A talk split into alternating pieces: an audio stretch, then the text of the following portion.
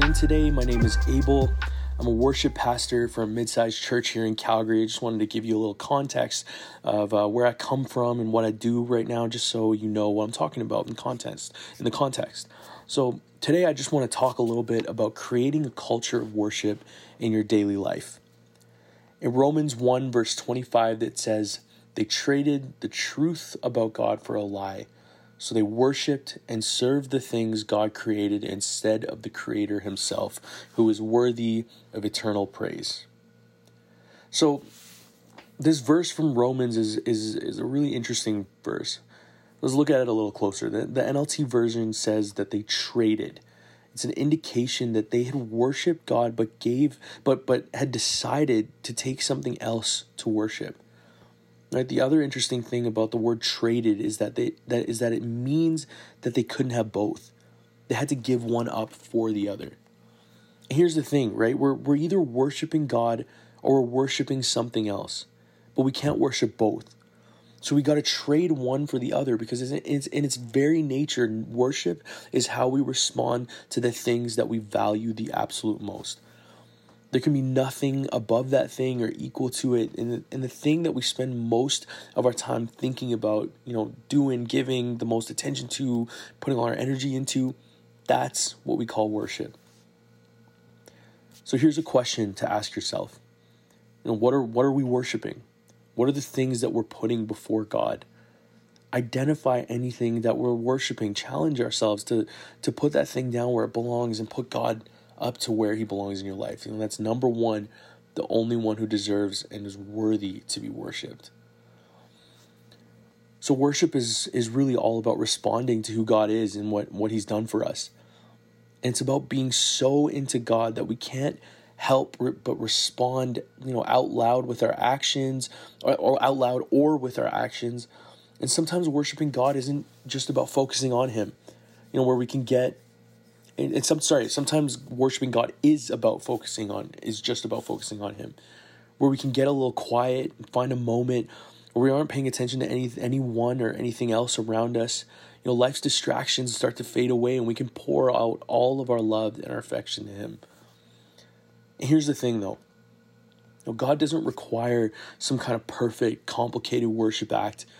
You know it doesn't have to be all put together you know if that's if that's what we think then then we're actually missing out on what worship is all about he he all he wants is for it to just be authentic and genuine so we should be so tuned into what God is saying and that, that, that we're seeing him show up and move in our lives in big and in small ways. So all we can do at the end of the day is worship and say, Thanks, God.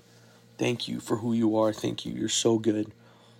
It's about who he is what He does in our response to those things. It's not about what we have to bring or have to offer or if we can get it right enough. Worship isn't about us, it's about Him. Have you ever, you know, watched others in church when they when they worship? Like I, I used to do it all the time when I was younger. I used to watch people worship in church and just kind of wonder like why do why do some people raise their hands or close their eyes or sway and why do, why do other people keep their hands in their pockets? Why do others admit to not really liking the worship part of the church because they don't they don't really, like singing? Or I've even seen some people walk out of church saying things that like I really just didn't like the songs today or I wasn't really feeling worship today or that singer or the band wasn't that good and it kind of just took me out of it. But here's the thing worship isn't about you, it's not about the band or the songs that we're singing. It's about carving out time in our busy lives and responding to who God is and what He's done for us. It's about a deep inner spirit response. Some days you might feel out of it and not sure of things, or you might have had you know questions for god. You might might even feel mad at god because certain things in your life didn't work out the way that you wanted them to. So that doesn't mean that we should just walk into church and just like slump down on the chair and fold, fold our arms and have a scowl on our face.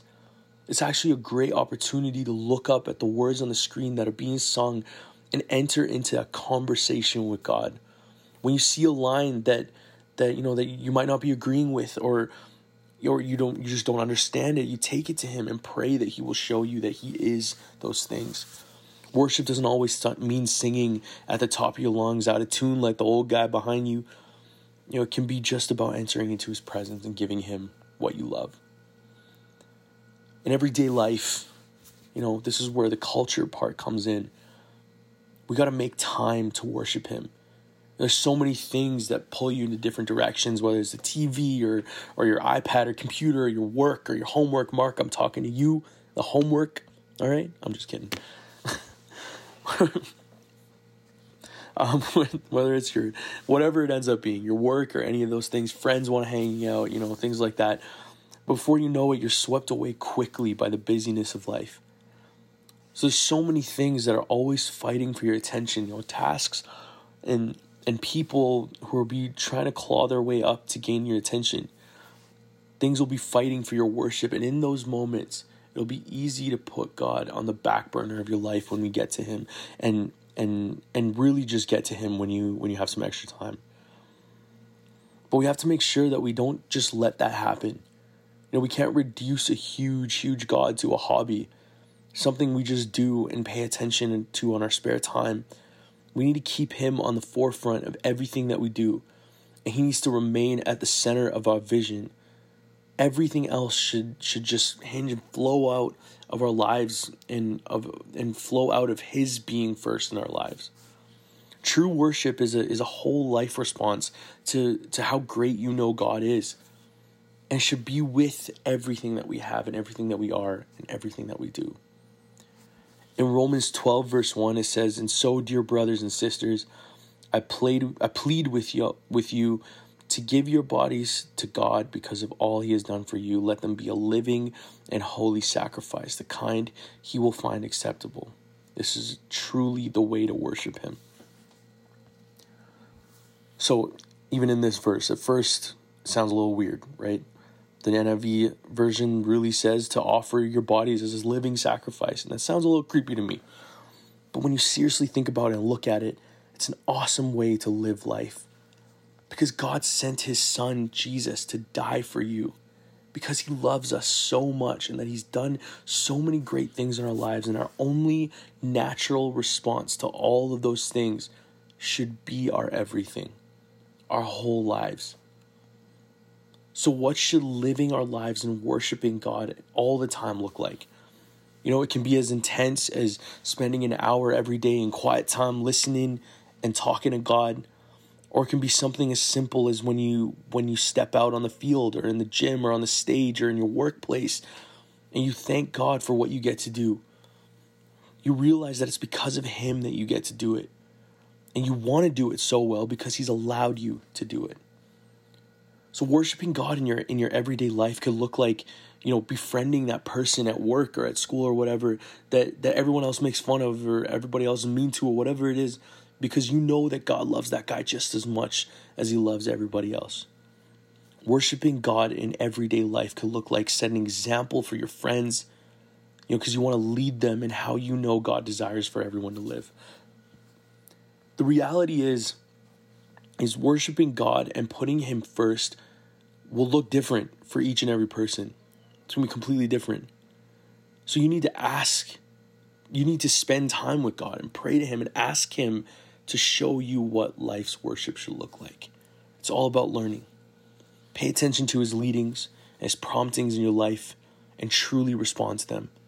Learn to prioritize your life and put Him first.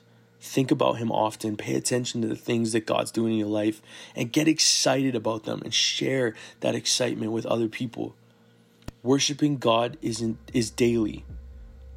It's not something you do, it's the way you live.